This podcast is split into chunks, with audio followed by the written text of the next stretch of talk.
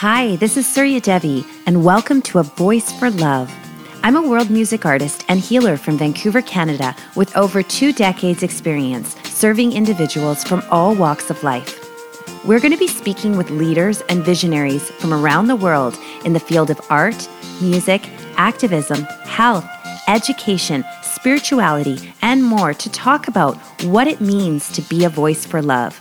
We're going through massive changes on the planet right now, and I believe that what the world needs more than ever are people who are aligned, heart led, and who can speak from the soul to help usher in even bigger shifts that will elevate us all into a more harmonious existence together. Thank you so much for joining us.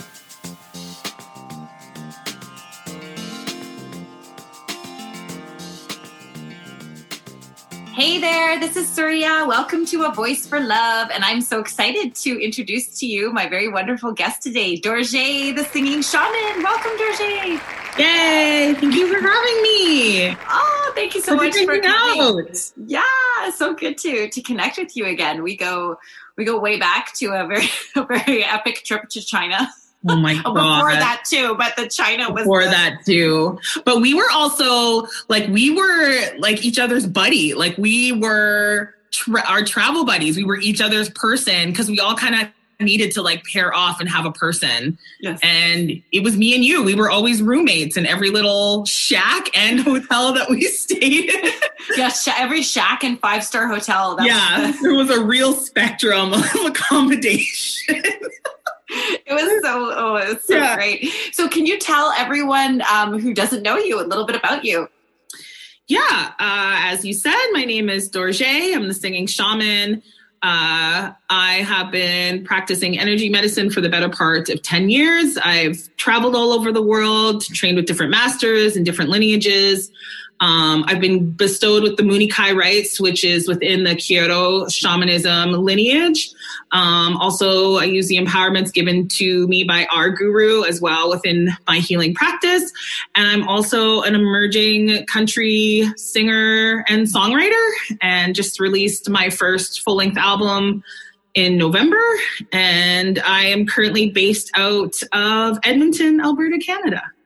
Wonderful. Yeah, let's let's talk about your album because it's like amazing the quality of it and the musicianship and your voice and I, I just love it. So, have you always been a singer? And because I know I this is like a not a new thing for you because I'm sure you've probably been like singing your whole life, but this is your first yeah. professional album, was it?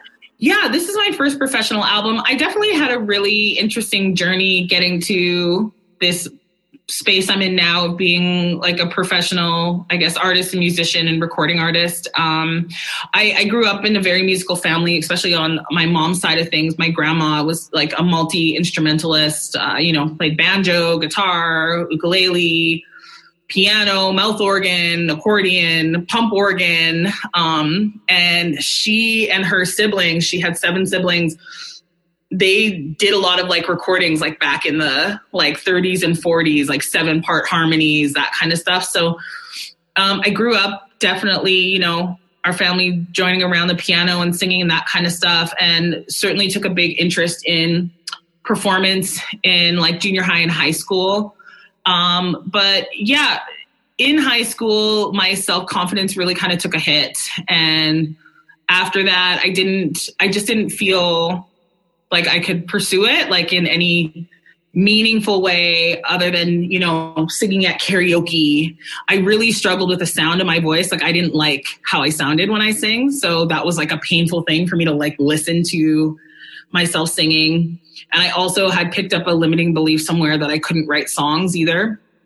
Um so that was kind of it like all through my 20s and i went through a lot of um you know journeys of unpacking like my traumas and and my wounds and managing my mental health and stuff like that. And that's when i found buddhism and energy medicine and all of that. And that really took me on a path of me like understanding that i had the capacity to be a healer.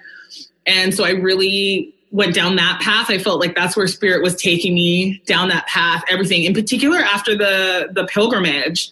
Um I had some incredible. I, don't know if you remember. I traveled on to Thailand or off to Thailand after I left you guys in China.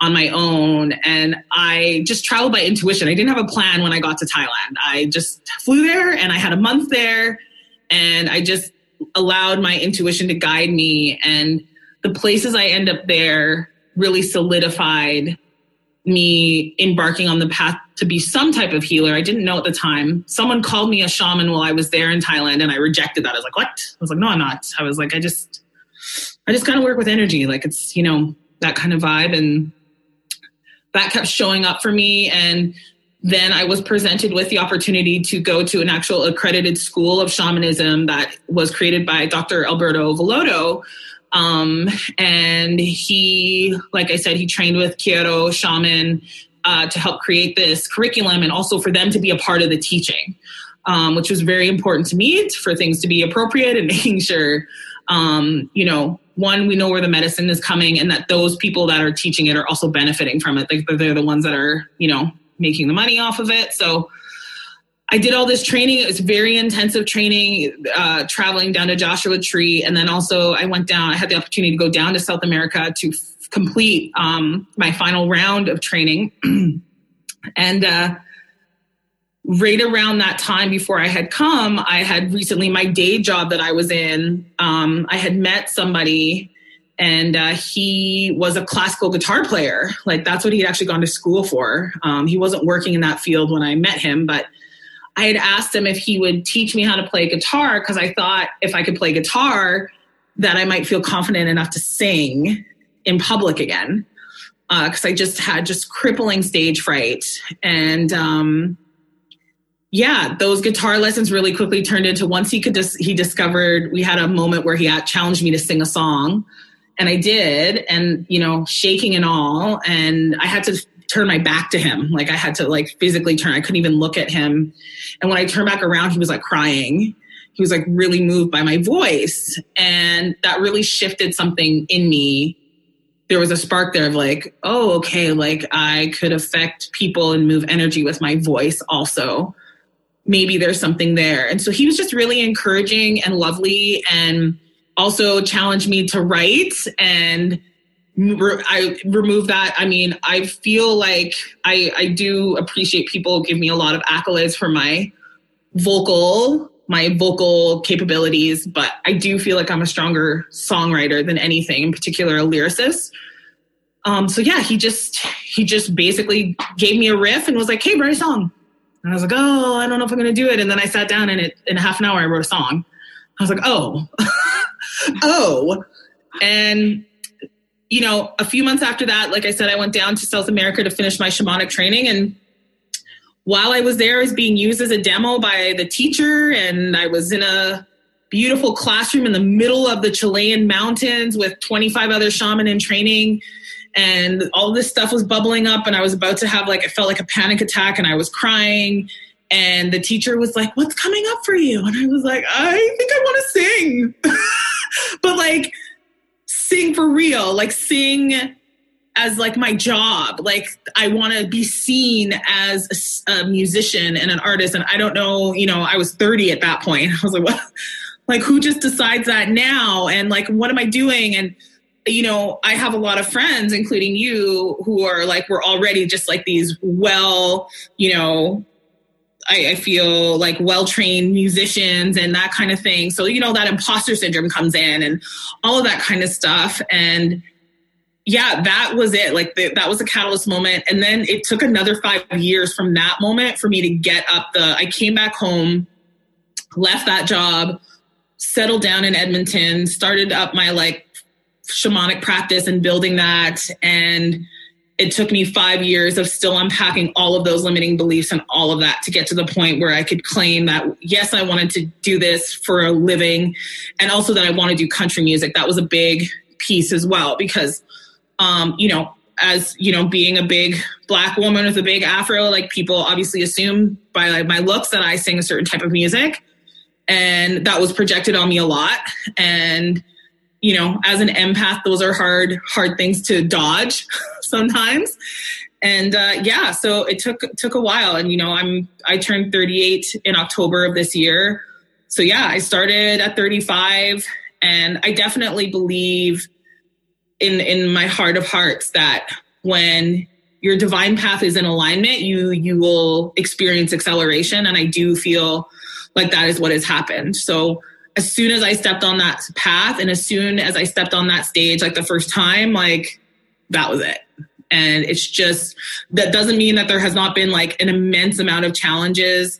There has been but i feel like i was well prepared in the sense that like i was able to turn those challenges into opportunities. And also there was this great invitation for me to like continue to recommit to myself and not abandon myself which has been like you know a cycle in my life. Um you know if somebody else wasn't perpetuating the abandonment i would just do it for myself if that makes sense and uh yeah i i feel i'm really excited this things have really gained a lot of momentum in the last few months. My album is being received so, so well. I mean, it's super random to me, but like my song is going to be on Hockey Night in Canada this weekend, which is like so yeah, they just like reached out. We're like, we love this song. We love New Kind of Outlaw. We're gonna play it on some commercial bumpers if you're okay with that. I was like, yeah. I, I, love it too, and it's been in my head all day. And I have this thing with I don't know if you yeah. know Desiree Dawson, but she's a friend of mine, and one of mm. her songs, "Hey Brother," always comes in my head. And yeah. every time she's about to call me, like "Hey Brother" comes into my head, and like anytime I hear it, like I know that she and I are about to connect. And uh, it's funny, and I think with you, it's gonna be like New Kind of Outlaw because I've had it in my head all day. I was like, wow, it's a catchy song. And it is so, a catchy song. And a lot of people tell me that also that that song in particular sticks with them. Like they, and it's funny because I thought that that song more than anything was going to be like a lot more, I guess, quote unquote controversial or even my producers and like, this is not like a shade to them. Like they thought, like I'd asked them like, what do you think should be like kind of the first single that I push? And yeah, like they like they had picked another song but like I was like, really? I was like, oh man, I don't know. Like so yeah, I felt like I wanted it to be new kind of outlaw, but I just didn't know how this song was gonna be received. And like there was some fear there. So I kind of went the route where like I didn't say there was any one single. I just kind of highlighted three songs and I just wanted to see what people responded to. And it's been new kind of outlaw. Everybody's just like all about that song. So yeah, it's been a journey. It's it's great, and I love that you share that because this this series is called a voice for love because um, there's so many different aspects to the voice, right? Like singing is one of them, speaking up for what you believe in is another one. But um, actually, I've made a course to go along with this too, which I haven't put out yet. But part of the motivation for that was I met so many people who say like, I can't sing, I can't sing, I can't sing. And I'm like, yeah. sure you can sing. Like everyone can sing. We might not all be professional singers, yeah. but you know, I believe that we can all sing. And I, and I think it's really important right now. Like this throat chakra opening is kind yeah. of a, a, collective thing. And we need to open the voice so that we can, you know, there's, there's so much there that's waiting to be expressed. So Dorje is my given Tibetan name, my name that was given to me by our guru um, when I took my refuge, and um, mm, the full name is Dorje Drokar, which means indestructible white Tara. And so Dorje, the other word for Dorje is Vajra. And um, really, that's like also um, the Diamond Way. Our lineage of Buddhism is the Vajrayana lineage, which is the Diamond Way. And the diamond is the hardest material. You can't destroy it. And that was really important for me to embody that name and use that as, you know, I just think my outward presence, um, because when I'm performing, I feel very vulnerable. Um, so just to remind myself of the strength that I have within and the fact that I'm divinely guided and blessed and protected is, uh, yeah, that's, that's what it has been, um, that is what has been doing for me is just reminding me that I have those empowerments and those blessings. Yeah, so let's let's um let's actually talk a little bit about the the Vajrasattva path because that's actually not something that I've ever spoken about with any of the guests here. So I would yeah, love to, yeah, and I love that that's how we're connected, and it's such a so powerful. It is, and it, it you know, it, it's uh sometimes it's a bit it can be a bit challenging. Maybe challenging isn't the right word but i mean it was definitely different when i was living in vancouver and just like being surrounded by my dharma brothers and sisters all the time and you know being close to the dharma center. So it's definitely taken me on a different path to continue to maintain my connection to it you know living further away from everyone. But you know i am definitely i'm i'm humbly proud of i guess the lineage that we are a part of and that we practice. And in particular like in the Rimé tradition that is you know taught by our guru of just it being so open and so open-minded and um, so inclusive um, that's something that rinpoche has always been about is you know anyone could be his disciple. It doesn't matter if you're a drag queen, it doesn't matter if you're queer, it doesn't like none of those things. And I just feel like that he he was such a wonderful leader. Not that I think I've ever been necessarily an exclusive or exclusionary person, but um, I think that those elements for me in particular um, have just continued to resonate with me. And then also, I think all of the chanting that we've done together is obviously just still stays with me and it's something that i do when i'm with clients and students and um, gathering together in song is so incredibly healing. I like think back to with great you know joy and happiness of being crammed in that tiny dharma center for eight hours on end sitting cross working through our sadhana, sweating, and you know the mental uh, fortitude that came with that. And uh, yeah, I I continue to benefit from those those early days as a little baby disciple. Oh yeah, I remember those were the days, and I had no idea. Like now, I like I'll cry sometimes when I think about it. Like I had no idea that he was going to like our our, our teacher, our guru, was going to go away, and like yeah. we who knows if and when we will ever see him again. I had no idea, you know. And it's just sort of now that I look back on it, it's one of those lessons like always cherish the moment because you don't know, you don't know what the future will bring, and sometimes people are there and sometimes they're not. Yeah, I mean, we were so lucky. We had such like we had so much access to him for so long. And I mean, I I feel in my heart of hearts that I'm going to see him again for sure in this lifetime. I feel really strongly about that. Um but yeah, I mean, and and those a lot of those barriers aren't really up to us. It's just from because of where he's from, and it's hard for him to travel. It's not really safe for him to travel, and also he's training the new guru there up in the mountains of Ashuk Village, and um, but yeah, I Buddhism saved me and Rinpoche helped guide me to my own healing in so many ways. Like I just I don't know if I've ever and again, not even putting him on a pedestal because I know I've you know encountered so many beautiful compassionate people, but his compassion just literally knows no bounds and I continue to be in awe of how he could be this literal master and revered by so many, but he offered so much humanness, you know?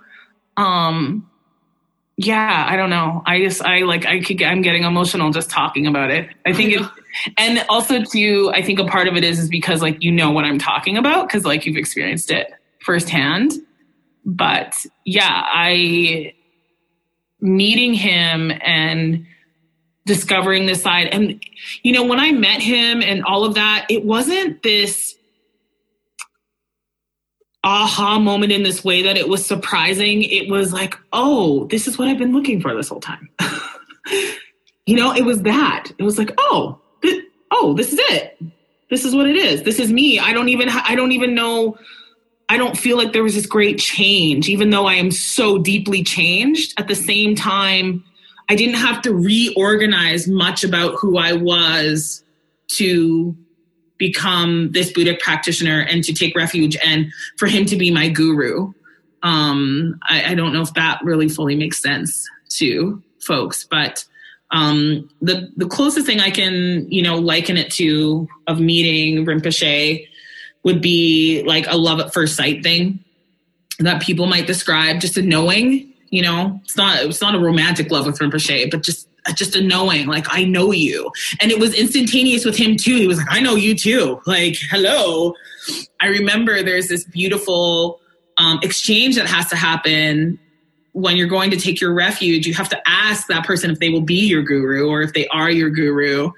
And you know so I had my one-on-one time with Rinpoche, and I'm like kind of beating around the bush because it's weird because it feels like you're almost asking someone out, and you're.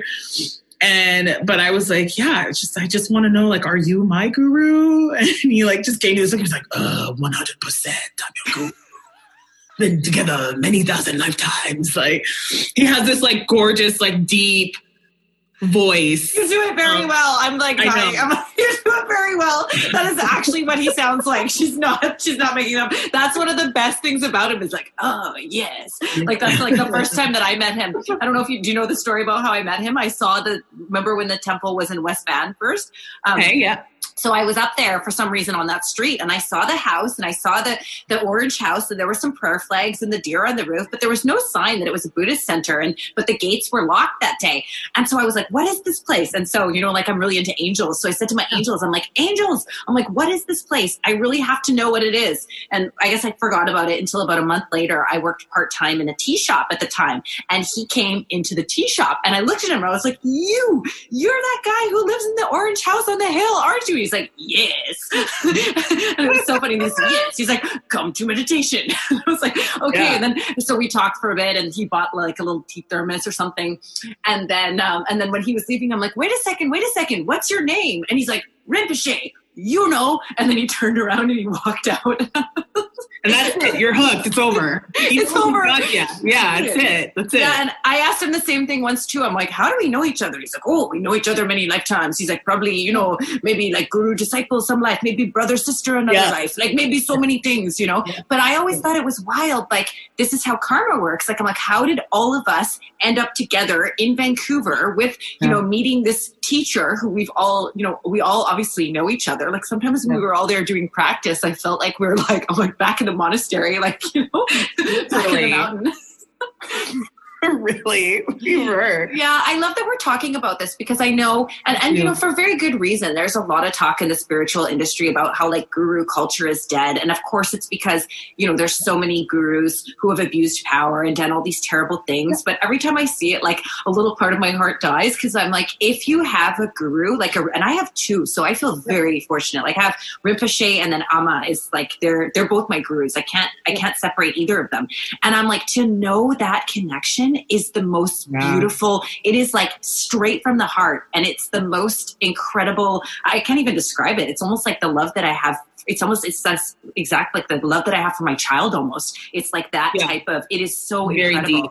Very deep. Deep. And also, I think, again, you know, we, I can't remember if we talked about this on um, on while we were recording or not, but just that in particular with Rinpoche, he very much as much as he was our guru, like he was always just very much like, don't put me on a pedestal. I'm a human being too. And even though I teach that we need to practice non attachment, I get attached to things. I'm a human. It's okay. Like, you know, he really, I think the way he approached his responsibility as a master, as a Rinpoche, I, I feel, you know, he did it was, he's done it with such incredible responsibility and and respect. And i also feel like he has been someone that has encouraged us to find the guru also within. And i think that that is the difference between someone who is the real deal like him and a false prophet guru who is in it to you know for the accolades for the awards for i don't know getting someone else to sign up for their you know there's there's something there that um he just brought a lot of humanness to us to to I guess that that guru disciple dynamic. So. Yeah, and I always thought it was so interesting how many musicians there were in the sangha too. like, like he was a musician. That's like what he would attract because he. And I honestly feel, you know, Frederick and I have talked about this before.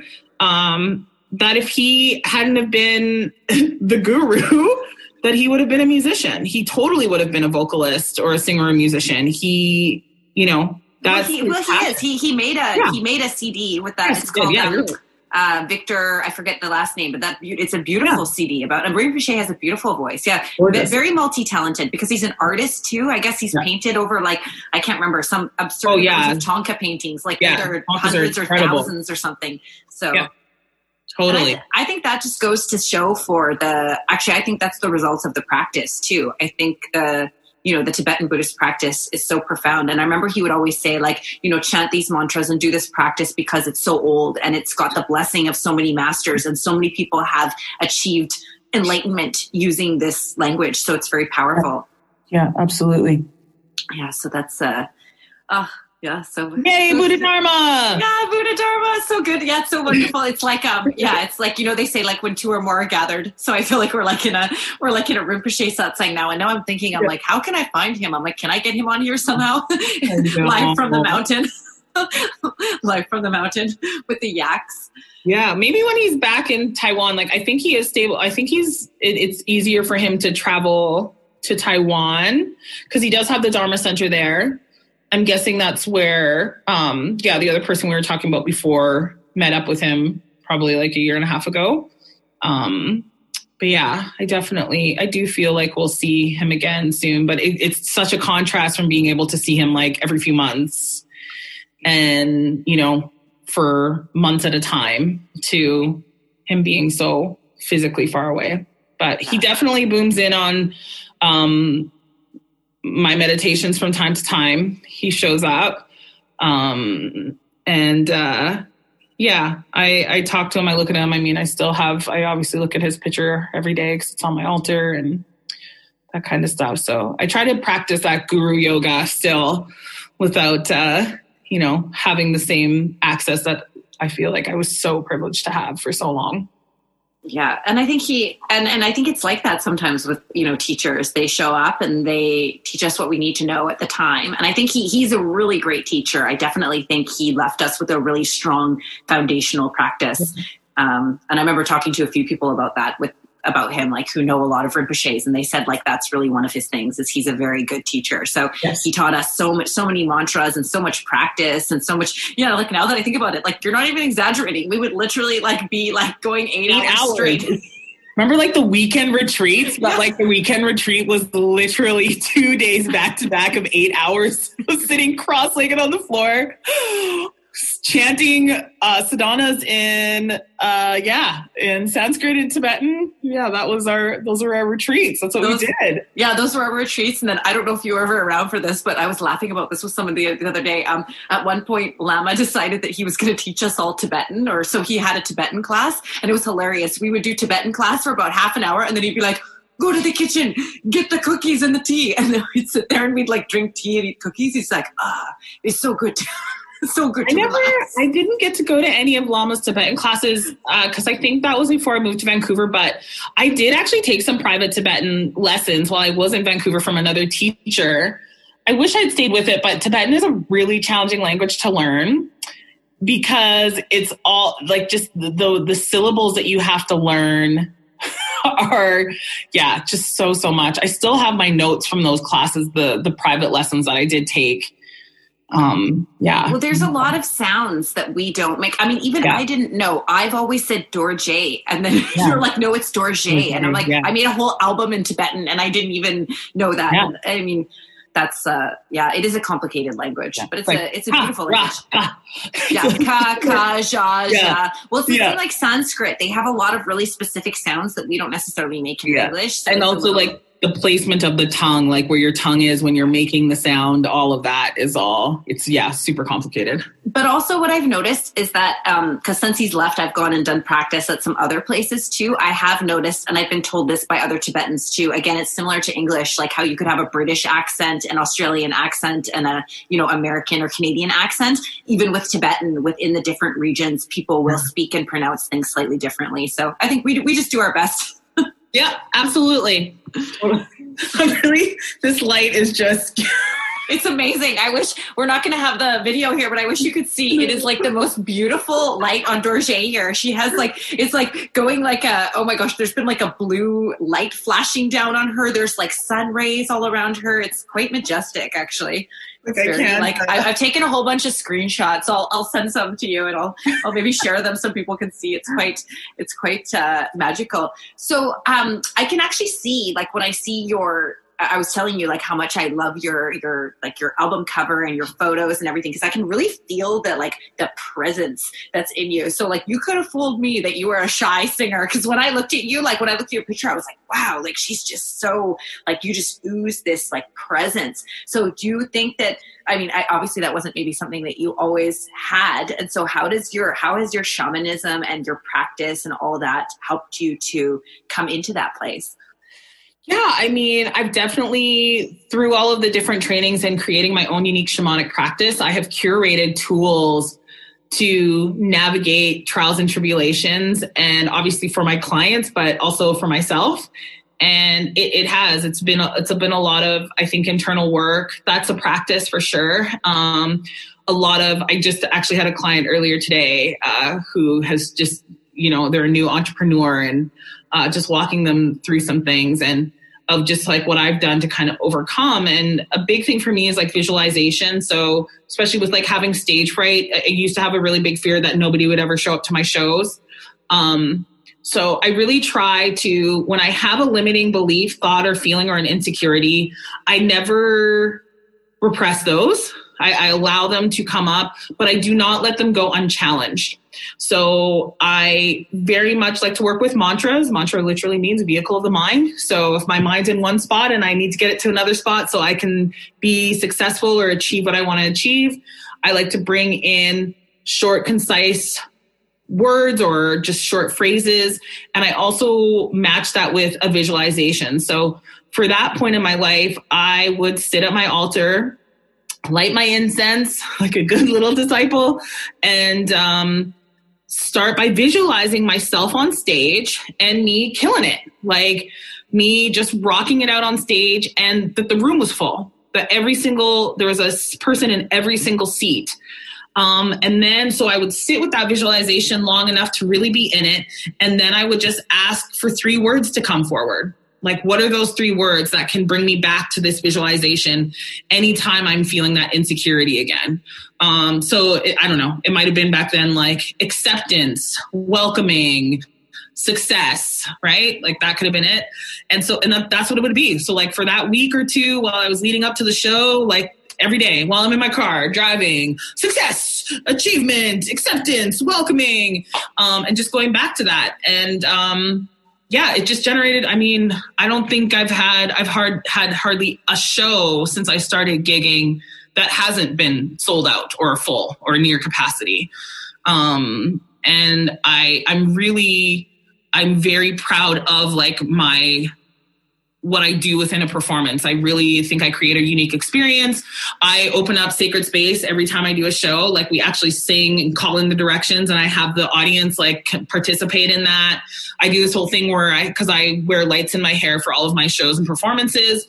So like there's a whole thing I do with like turning the, like, you know, it's like, and another thing I do as a shaman is bring light to the darkness. So I'm going to give you more light now. And I hit a battery pack in my bra strap and my hair lights up and people are like, ah, and it's, just this like whole immersive. I usually always perform with a wireless mic as well, so I can move throughout the audience and connect with people. So to get that closeness. Um, so yeah, I try to make everyone in the audience like my friend and to feel comfortable, and then I feel comfortable. And there's not this separation between me and them. And again, I think that goes back to even that teaching of like we don't need to put each other up on pedestals right? So let me get off the stage and just come and be with you. And um, there's less of a feel of failure that way, I guess. Um, but yeah, that that's been a big aspect for me. Um, a lot of intention setting, a lot of visualization, a lot of prayer, obviously. And I work a lot with my personal deity, White Tara, and that's also who I'm named after.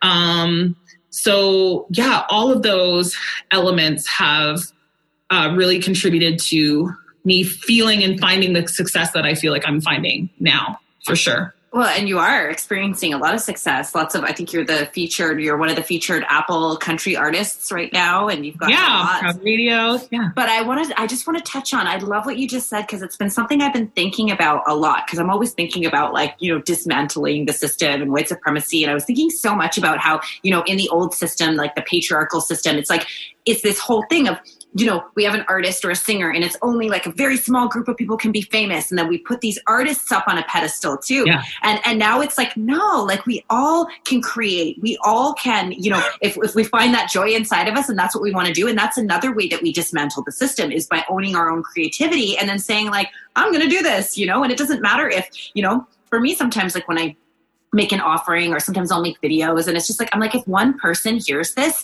and they benefit from it that's good enough. It doesn't matter. We don't need to it's not always about the person who has like the biggest following or the biggest fan base that's doing I think that's an idea that we have to let go of and I see that a lot in the spiritual industry too you know? It's I like mean, these, it's just yeah. capitalism. I mean, white supremacy was created so capitalism could keep, you know, the rich people in power. but that is capitalism. Capitalism tells us that there's not enough for all of us. And that's a fucking lie. There actually is enough for all of us. Not only that, I mean, yes, for sure, like within talking about kind of like celebrity culture and all of that, and to be an artist, but in general, we have enough resources on this planet to house everybody. We have enough resources on this planet to feed everybody, to clothe everybody, and actually to do it in a sustainable way. We have all of that available to us, and we still don't do it. And it's not a logistics thing. It's that that does not benefit the people that have the most power. And so, absolutely, to me, the only competition I'm ever in is with myself. Certainly, you know, even building up my shamanic practice. And um, I started building it in Edmonton at a time where there wasn't, I guess, a lot of other people doing it. Um, but as you know, time progressed, definitely you're seeing a lot more like full moon classes pop up and et cetera, et cetera, which is great. And you know, the odd time when I would feel that, like, oh my gosh, like what's happening? Like people are taking over. Like I'm going to lose business. I just kept reminding myself, like there's literally a million people in this city. Like how many clients do you need? How many students do you need to survive? And also that reminder that my medicine isn't for everybody, including my art isn't for everybody, and that is okay. That is totally fine. And exactly what you're saying. Um, yeah, if you touch one person, isn't that worth it? And what is the ripple effect of you affecting that one person just because you, you know, were able to put yourself out there to be witnessed, to be seen, to share your medicine, to share your art, whatever that is. Um, yeah, if you were the only person, I was like, yo, new kind of outlaw, I have it in my head. It's like just over and over. Um, I have a real ch- conscious choice I can make there to receive that and to accept that as enough or not, right?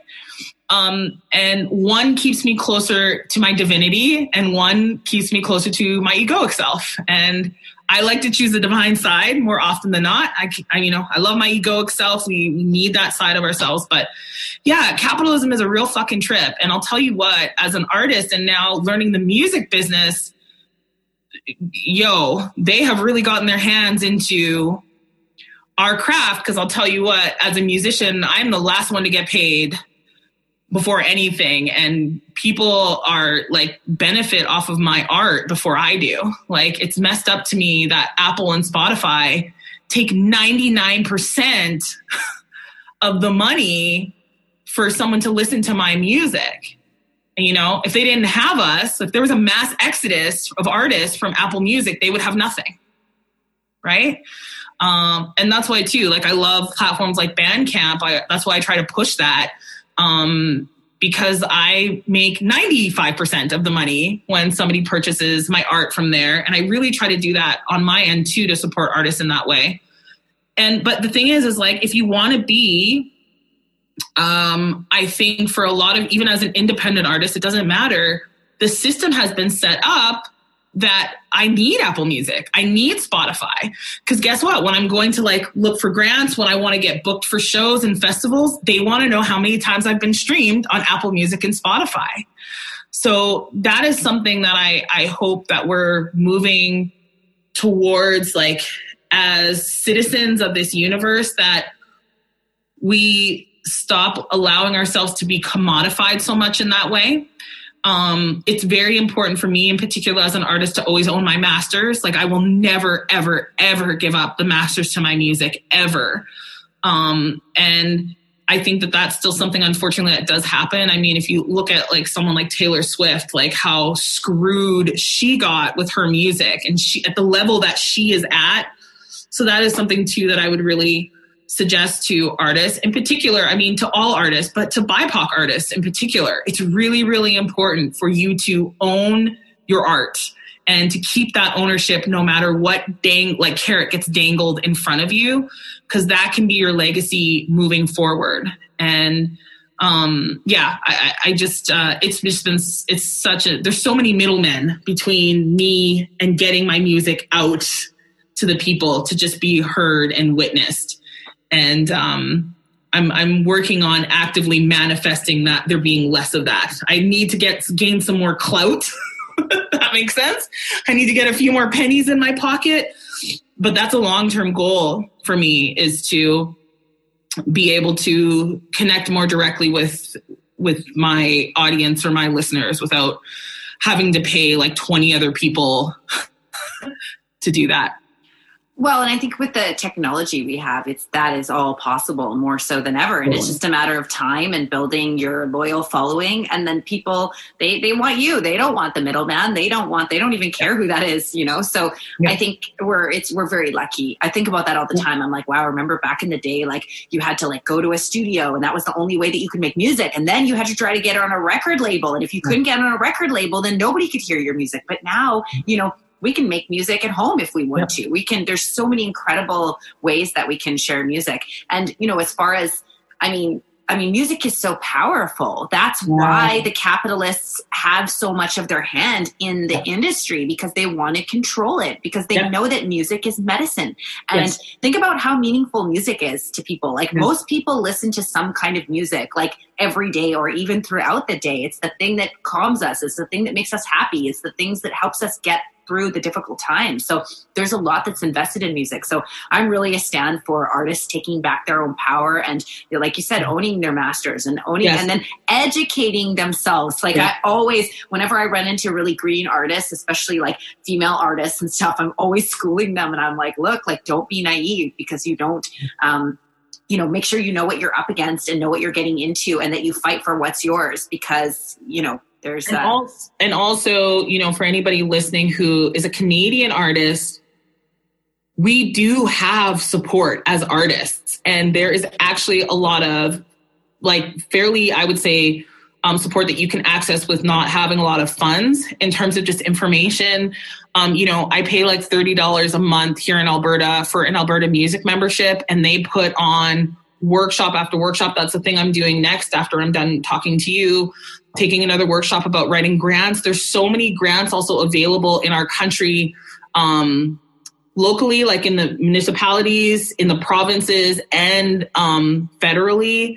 Uh, like you know, artists down in the states they don't have that. I'm I was I met with a, a musician in Nashville online, and we were just chatting. We were setting up a co-write. And yeah, it was just there. She was like, you know, are, are you ever to move down to Nashville? And I was like, why?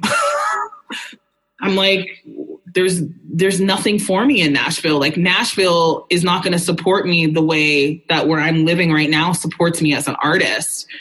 The opportunities I have up here, I could never get down in the U.S. And so, never say never. Never say never. never yeah. say never. You I never know. It's, it's not about never. It's just it's different. The opportunities are different down there. They don't have grants. They don't give artists grants down there. Like that's not a thing that happens down there. Not on a government level, anyways there might be the odd like obviously there's scholarships and stuff like that but they they don't have those same options. So there is a lot of information out there. There's a lot of like inexpensive workshops that kind of stuff. So find out who those kind of governing bodies are like in your city and in your province. Um, that has just been immensely helpful for me. Um, also finding mentorship that kind of stuff that's been really helpful for me. I was able to access i applied for um, just a few mentorship sessions with um, another like organization here in the city. And i was linked up with nuela charles which is uh, she's a juno nominated artist. She's been like she's an independent artist. She's been hustling for like 10 years. And she was so helpful and so willing to help as well. Um, so I, I think that's what's exciting to me and really encouraging that there is some support for us uh, in this country. And I think what I'm really trying to do is build on all of that and then, yeah, create a sustainable career for myself where I feel like I'm not being taken advantage of by the big wigs. Um, and then also hopefully to inspire other artists to know that they could go this route and make a go for it, a go of it, you know? Oh, I love that. And, and something else I'd love to chat about is, yeah. uh, which, uh, which I saw in one of your posts and then I was like, I didn't know this. And then I was like, well, duh, of course. You, when you said country music comes from black people. And I'm like, yeah, of course it does. like, duh. I never, I'm not a big country fan. I think the only time I ever listened to, to country was one time I was working up the mountain and I had a girl that was my roommate in our little chalet and she was from and uh, she was from Calgary or Alberta somewhere like you are, and so she listened to country music all day long. And I found the lyrics like I, I used to giggle at them because I was like, "Are these people depressed?" so like everything is like a sad song, like you know, well, she left me and she's gone. There's, crying. Yeah, there's some weird country music out there. My partner, uh, my partner, uh, comes from a um, a really conservative Muslim background, and uh, wow they and they're black but they yeah they've only just been exposed to country music since we've been together. And we definitely have moments where we'll just kind of touch into some like mainstream country music and have a giggle of just like I can fix you a drink, and then the next song is like I need more whiskey, and like it's like um, we actually just went and got pedicures the other day, and they had just you know the TV running with um, videos, and it was actually on country music, and it just felt like we were listening to the same song for two hours.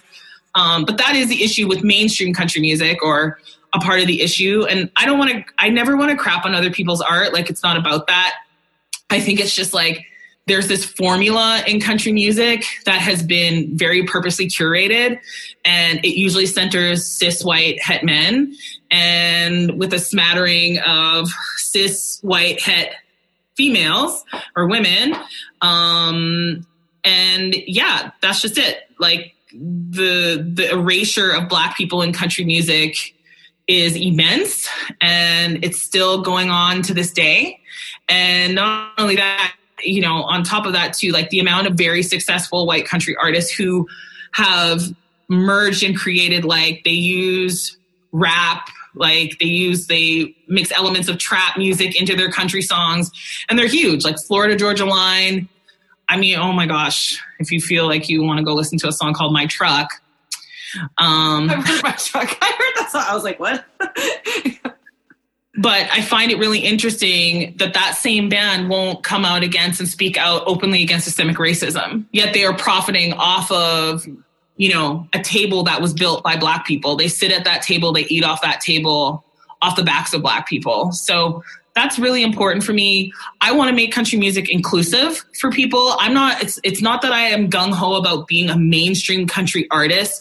I just want to break down barriers in country music because there is a lot of great music out there. There are tons of BIPOC country music out country music artists out there. They just don't get the same exposure and platform. There are tons of LGBTQ uh, 2S plus artists in the country music realm across the world. There's so so much. And um yeah so that's that's a big part of my platform is i want black people to know that country music is for them. That's really important for me. Um you know and that's been something really healing. Anybody that responds to my music i'm so happy about but i was filmed for this little mini documentary a couple of weeks ago and uh, for black history month. And the the videographer crew uh was all like these like black men. And it was so we had so much fun filming. And then they wanted to film me lip syncing one of the songs. So they were just playing it for some b-roll. And they were so into the song. And they also were surprised that they loved it so much. And they just kept like singing the lyrics over. And they were just like this is so good. Like they were hyped up. And um I feel like, you know, we talk about the ancestors like that. I feel like the ancestors cheering and just being like, yes, like, let us all be able to reconnect with our roots. You know, the banjo is based off of the banjar, which came from Africa. The, the very first roots of the fiddle comes from Northern Africa.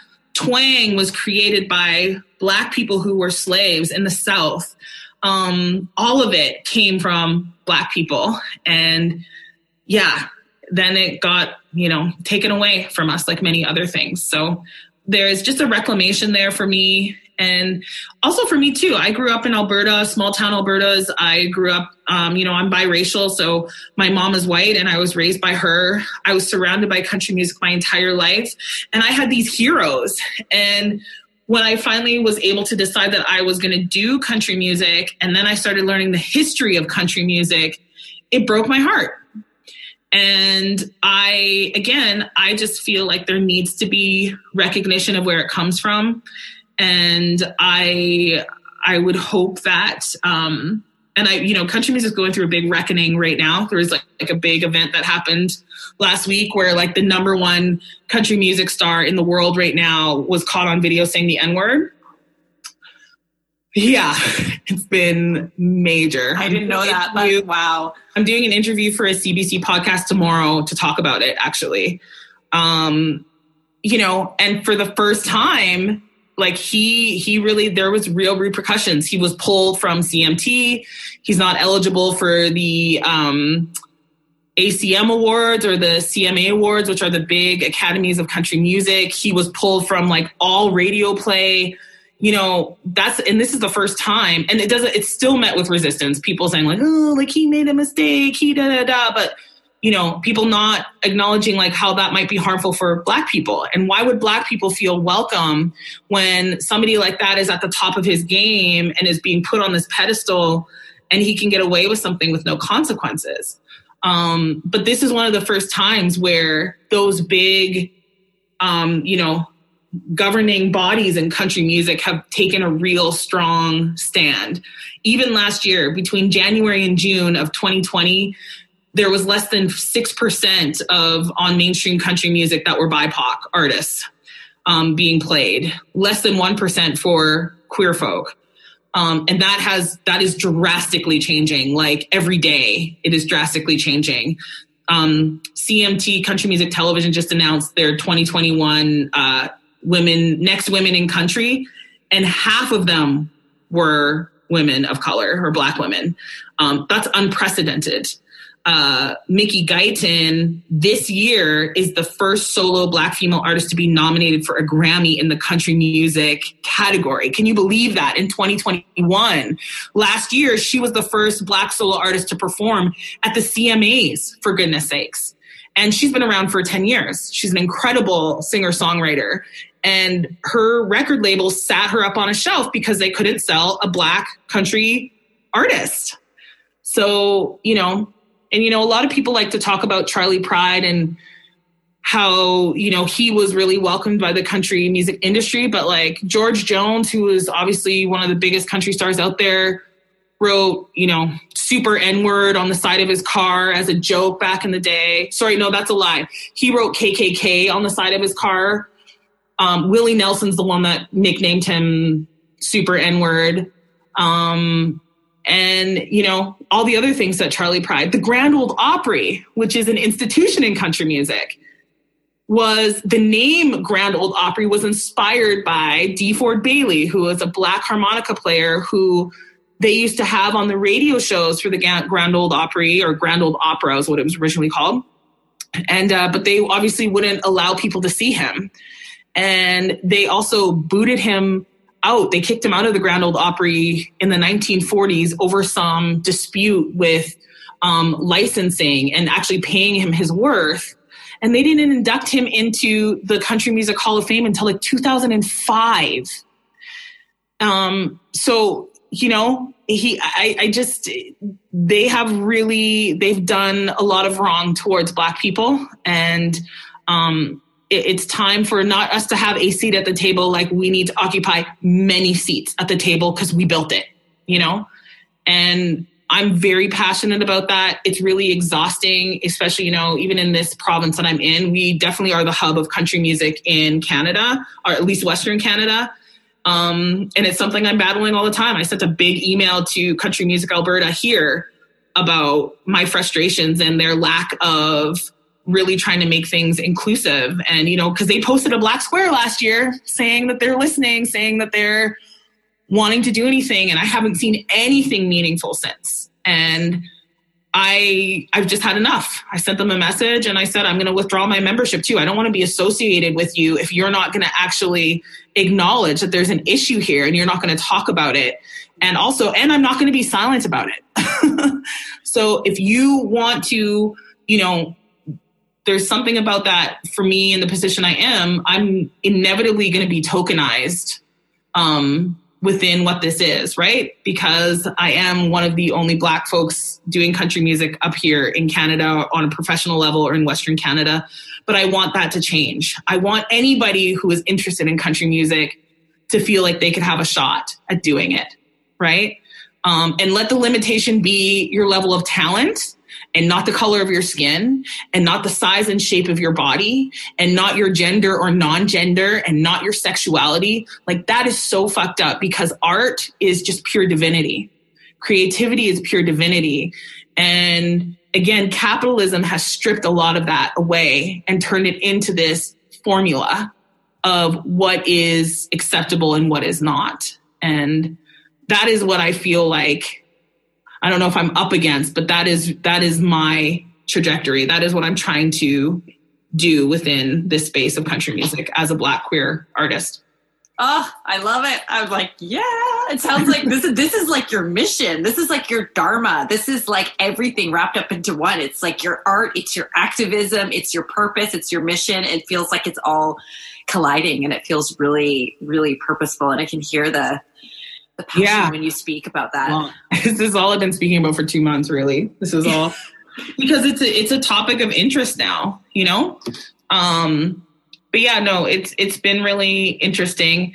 It's interesting being called an activist or considered an activist because I don't know if I really do consider myself that. I'm just a fat queer black woman.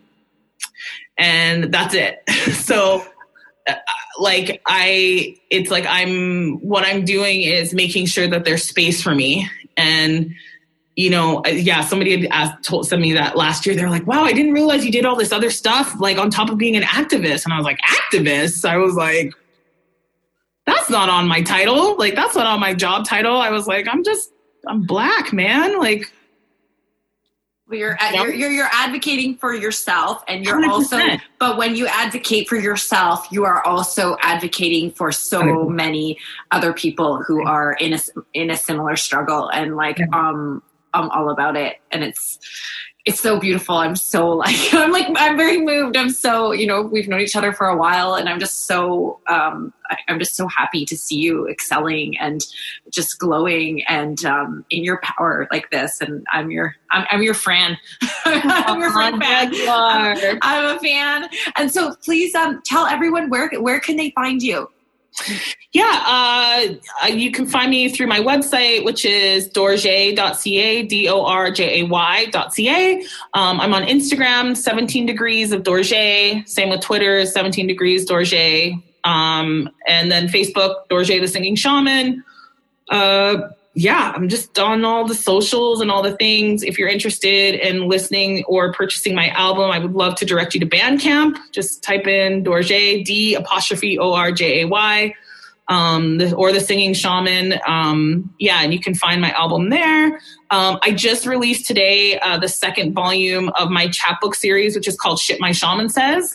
And it's just like a, an easy read. Uh, it's e literature. My publisher is called Party Trick Press and they're just really passionate about doing beautifully curated e-lit. Um, so yeah, it's a, a self-help chapbook and it just teaches you tools to be in self-inquisition with yourself. Um, I pick certain topics for um, each chapbook that I release. So uh, this one's all around love and being in relationship with yourself and being in romantic relationships with others. So there's three topics. It goes shit my shaman says when I'm addicted to romantic entanglements, shit my shaman says when I'm an empath and I'm in a relationship, and shit my shaman says for when I need to communicate with my partner. So I use some examples of kind of clients that I've seen like themes come up over the years. And, and then I break it down into some steps, like some breathing exercises and helping you develop mantras. And then there's also a companion shamanic journey that go like an audio recording that goes with each um, topic as well. Um, so yeah, you can find that on Party Trick Press, or there's also a link in on my website to that as well. I'm so excited about that coming out. And yeah, I mean, I'm hoping to gig soon. Aren't we all? love to do that. I've got a couple of um, private virtual shows that I've been booked for recently coming up. Uh, we're kind of bound here because restrictions are still pretty tight. Um, but yeah, that's that's where you can find me. Oh, wonderful. Well, I'm going to play New Kind of Outlaw for everyone yes. so they can hear it for themselves. And thank you so much for coming and chatting. It's been such a wonderful chat, everyone. Ladies no. and oh. gentlemen, D'orjay, the singing shaman, thank you so much. Oh, thank you so much for having you, having me. I love you so much. I love you too. thank you, everyone.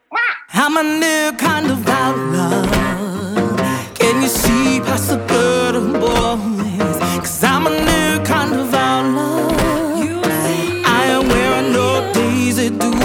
My froze to the roof, and I ain't here to look cute. I'm a new kind of outlaw, so no mainstream radio. When you're a new kind of outlaw like me, they ain't feeling your black queer flow. My ass is fat, CMT forgot to air my show. Country music, what you gonna